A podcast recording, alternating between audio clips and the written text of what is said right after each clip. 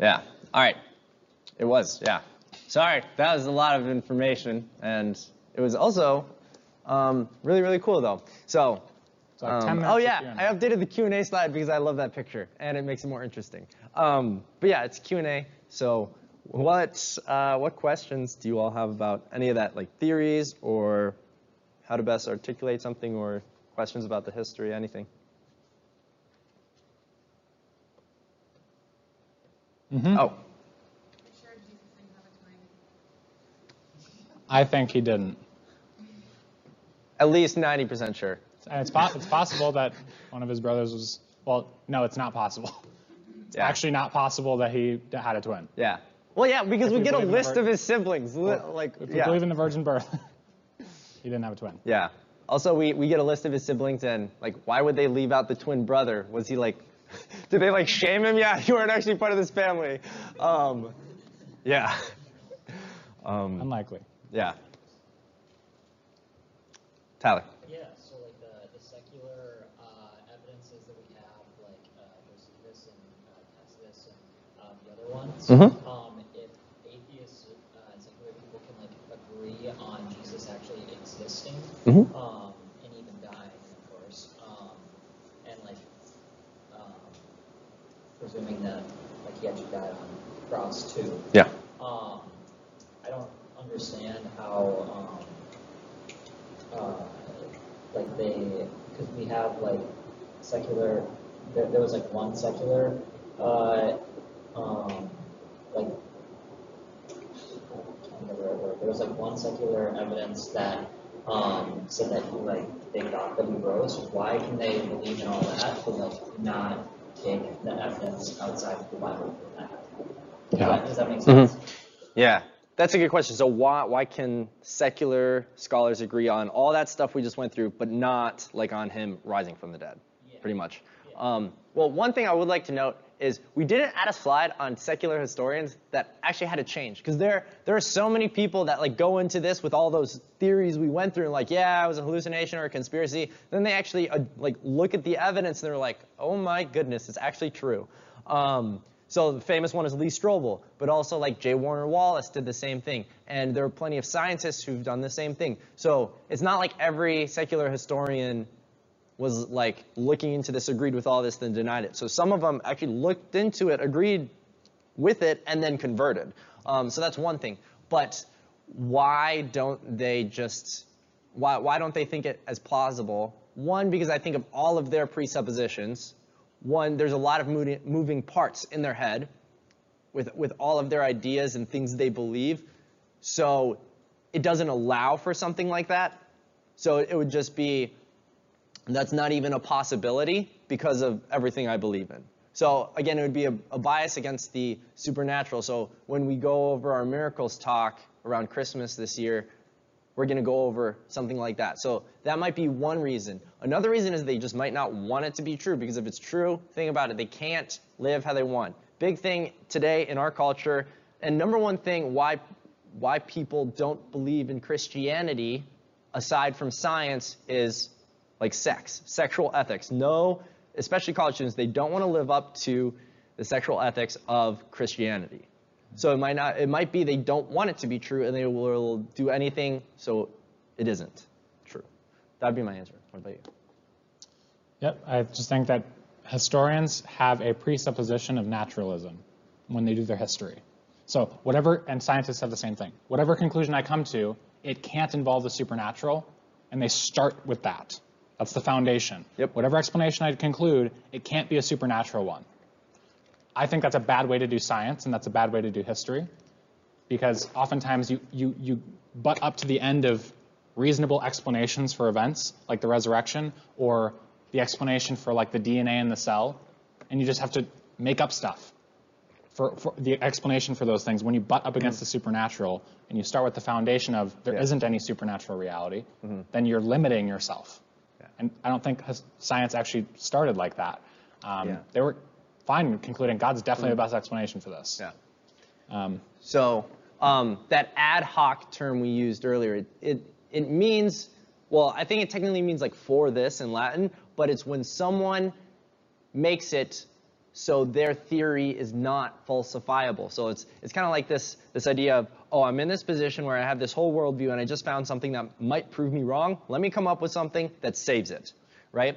Um, so so that's literally what it is, and I think that's most of the time the case because it's a lot easier to come up with something that saves your worldview than changing everything about your worldview. Yeah.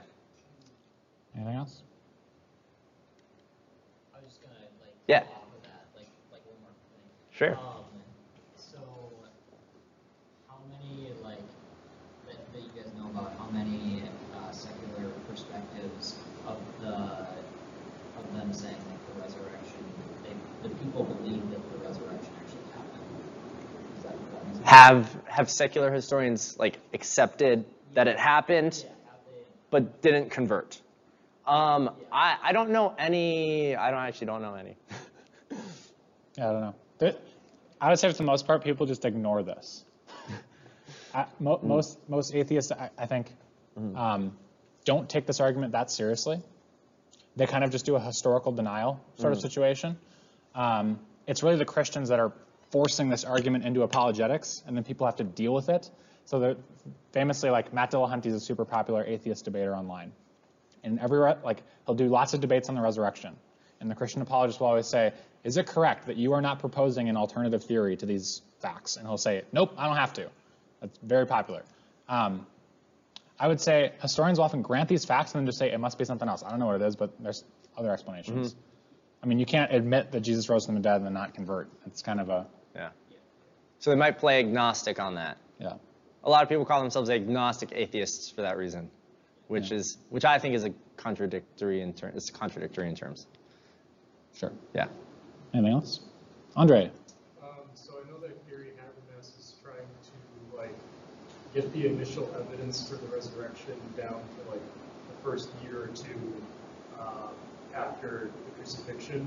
Like he's trying to use these different creeds that the Christians had to, to do this kind of stuff. Yeah. But I know that Bart Ehrman thinks that he's kind of crazy and stupid and Mhm. he's making some giant leaps. I don't know how much you guys know about that, but. Mhm. Yeah. Uh, so uh, I actually there was one time in my life where I, where I read a bunch of books on this. Well, one, if you want a book on this, that's amazing. Mike Licona's The Resurrection of Jesus, a historiographical approach. It's really thick, but it's really good. But there's this one. Um, crap, I forgot your question. Wait, no, no, no, I got it. Okay. Oral tradition. Uh, so like within the first couple years, there's actually a lot of research and writings about like linguistic formulas uh, around that oral tradition and how far it dates back and us actually getting an idea of when these things were happening. And so it's not, I would say because they're just linguistic formulas and oral tradition, um, it's, it's, it's a lot more difficult to know because it's just oral tradition. It's language. It's not something written down or something we can find like, oh, hey, here's the document. If it was oral tradition, we would have to actually look at um, tradition and use those linguistic and mathematical formulas to prove that this is actually what they were saying at this time. And it's really hard without any physical evidence. So it would be a lot of philosophical ideas about language. Yeah. I think where Gary Habermas, and he's he's a historical expert. I have no idea how this stuff, how he traces stuff back and all that stuff. I don't know how that works, but I think part of the claim he gets at is like something like in 1 Corinthians 15. If you actually look in your Bible, depending on like the translation, how your Bible's formatted, you'll see that that block of text in the beginning of chapter 15 is like separated, like it looks different. It's in a different kind of format, and it looks almost like a poem. Um, other like Philippians 2, uh, that Christ's ascension, his like his humiliation and then ascension. Yeah. We call those early Christian creeds. Yeah. And what we mean by that is that that's not the first time that that was written. That's mm-hmm. not the first time that that information and that that pattern of speaking about uh, he was buried and raised in accordance with the mm-hmm. scriptures. That wasn't the first time that that had been said by Christians. And so, yeah, that's where he's trying to trace that back further and further and further. Mm-hmm. I think that's pretty credible that that wasn't the first thing that the first time that's ever been said because Paul explicitly says that Yeah. he's getting something from somewhere else. I have no idea how he traces it back to a year or whatever, but Yeah, and it was it was the, it was actually the passage I read earlier on Yeah. the appearances slide, 1 Corinthians 15, when he was like, "Hey, they he appeared to all these people." That was the creed. That was what they were saying. Um, Yeah, I just also don't know how he traces it back. But I know it has to do with linguistic formulas. I just don't know how to do those. That sounds fancy. Linguistic Yeah. formulas. Okay, any other questions? Yeah. It's kind of like a follow-up. Yeah. to that. Um, Like, does the time gap between the crucifixion and the first documentation, like, does that concern you at all? Um, Because like, even though it's like way closer than Yeah. any other historical document that we ever have, and like, obviously we accept things like Julius Caesar existed and stuff like that. Mhm. Yeah. Less documentation about, um, but, or like less recent documentation from the event. Um, but like still, ten years, twenty years, thirty years, forty years, whatever, it's still a long time. Sure. Uh, things can change. So it's like, do you guys think that there's any credibility to somebody saying like, um, things could change within 30, 40 years after the event? Mhm. Uh, And therefore, it's not, like, if this truly happened, we would expect to see documentation like in the first year, like just right away, because it's like, Yeah. most important event in world history. Right. I think that part of what Gary Habermas is trying to do is to show that there is that.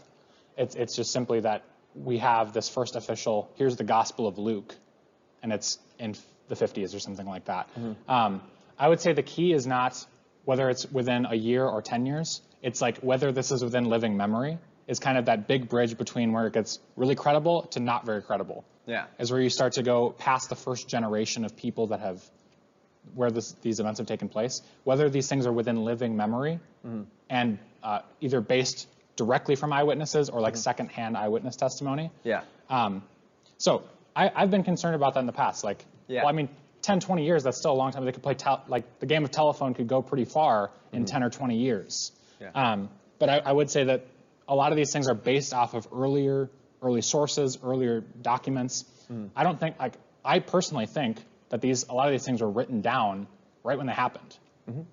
Um, I, I don't have proof for that, but I believe that that's likely Yeah. and that and then they get compiled over time and like i just read the the introduction to luke uh, where he says many have undertaken to draw up an account of the things that have been fulfilled among us just as they were handed down to us by those who from the first were eyewitnesses and servants of the word so to me it feels like there's this kind of self-consciousness that luke has of like yeah, a lot of people have tried to write a lot of stuff about this and we also have had these things being passed down in the church for for decades i'm going to compile this account now um, I don't know. It feels like he's doing a careful examination of these things. It doesn't feel unreliable to me.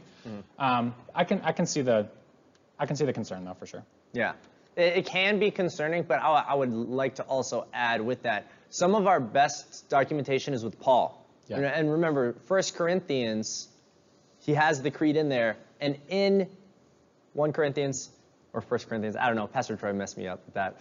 Um, um, he says, "Go and ask them. Like, go go ask them. Right? They're still alive." He he he says that. So if we have that good of historical evidence for 1 Corinthians and Paul writing that, and they were still alive at that time, one, that's a good sign. Also, I would, I would, I would also say what's important is the event and happening and when we actually have claims of what truly took place about that event. And with those traditions, I would say it goes back to the very event of, of all that happening of people claiming this is the truth. Now, if it was like, oh, 50 years and that was the first claim we heard, that would be really problematic. Um, with, the, with the documentation, another important thing to note is we only have copies. We don't actually have the original documents. Right. Like the first one ever written down. So if our copies were written and we have them within a lifetime or within a generation or within 50 years, think of how much closer the original was actually written. Um, Right. so because of that right there, there are some, I mean, there, there are some like very, very adamant Christian scholars that are like, you know what, we have them within like 10 years, um, which is which is a bold claim, but like, Yeah, that's important to note is that we don't have the originals. We are the earliest things we have are copies. We, we, so as a historian, you have to say something like, "This is the earliest we have, so we're going to date it here." That doesn't mean it's the earliest manuscript of it, or it doesn't mean that's the exact date it was written. So like for the longest time in like the scholarship, John was considered to be at the earliest like late second century. So that'd be like 150s to 200s is when John was believed to be written, which would very much fit the thesis of like, yeah, the earlier gospels don't really claim that Jesus is God, but then over like 100 years, the church develops all this theology around Jesus, and then John comes out with all these bold claims about Jesus being God. Mm-hmm. And it's hundreds of years later, and it fits this nice uh, naturalistic testimony of how these things took place. And then all of a sudden, we find fragments of John's gospel from like 90 and stuff like that. Like from 75 to 100 AD, we've got fragments of, of John's gospel, and they find them in like Egypt. Like these have been being dispersed, right? So you can start to reasonably assume that these things are happening before that even. I, I actually like the hypothesis of, like, I know Frank Turek takes this position that the Gospels, like Matthew, Mark, Luke, John, a lot of people even say that all the New Testament documents were very likely written before 70. Now, that's not a very that's not a majority position among scholars or anything like that. Mm-hmm. The reason why Christian apologists say that some is because none of these writings include the destruction of the temple, which is like the most significant event in that time period. Like that's they're Jews. This is the destruction of their entire world at that time, and like John doesn't record it, anything like that, or they don't record the deaths of like Paul or James or um, Paul or Peter are not recorded, and so a lot of like a lot of these you can kind of infer from different historical details. These are probably pushed back a little bit because they don't include these important details. So they must have happened before these events. I like that position. Yeah, but same. a lot of people don't take that. Yeah. But. And uh, before we get to your question, Tyler, um, with that, I do want to still emphasize that the date between what actually happened and the documents we have, I will say that's important, but I would say in the case of Christianity, it's not a big challenge. Yeah. So mine's not really a question anymore because you kind of answered it. It's more, it's more so like a comment, like how could we even know that? Like where does it originate from that the Gospels were written like 30, 40, 50, 60, 70 years later? Like how could we not know that? And, like I, I like how you made the point of it could have been written down originally right away and then we just got copies, copies, copies, Mhm. Sure. Um, I, yeah, it's, Yeah. Yeah, and there actually is a really there's this interesting point on that actually with the the copies. Some historians or some apologists, even like Frank Turek, he would say that it's good that we don't have the originals, because if someone had the originals and they like found them, they could change them and be like, I have the originals. This is the word of God, and they can make it say whatever they want. But um, there's that problem. But also because we have all these copies, there's there's this like idea that because we have all the copies and have the different variations and can know exactly what it says, it's actually a good thing and it helps us know more. Yeah. Yeah. Like, I mean, just for example, do you think somebody today could make a faithful account of what happened on 9 11? Yeah, yeah. Based, okay, that happened 22 years ago, 21 years ago. So the idea of something that's happening within living memory, being able to record a faithful historical account of that event 20 years later, is not that preposterous when you think of something like 9 11 or even like the Civil War. so um, I would say that. Yeah. Any other questions?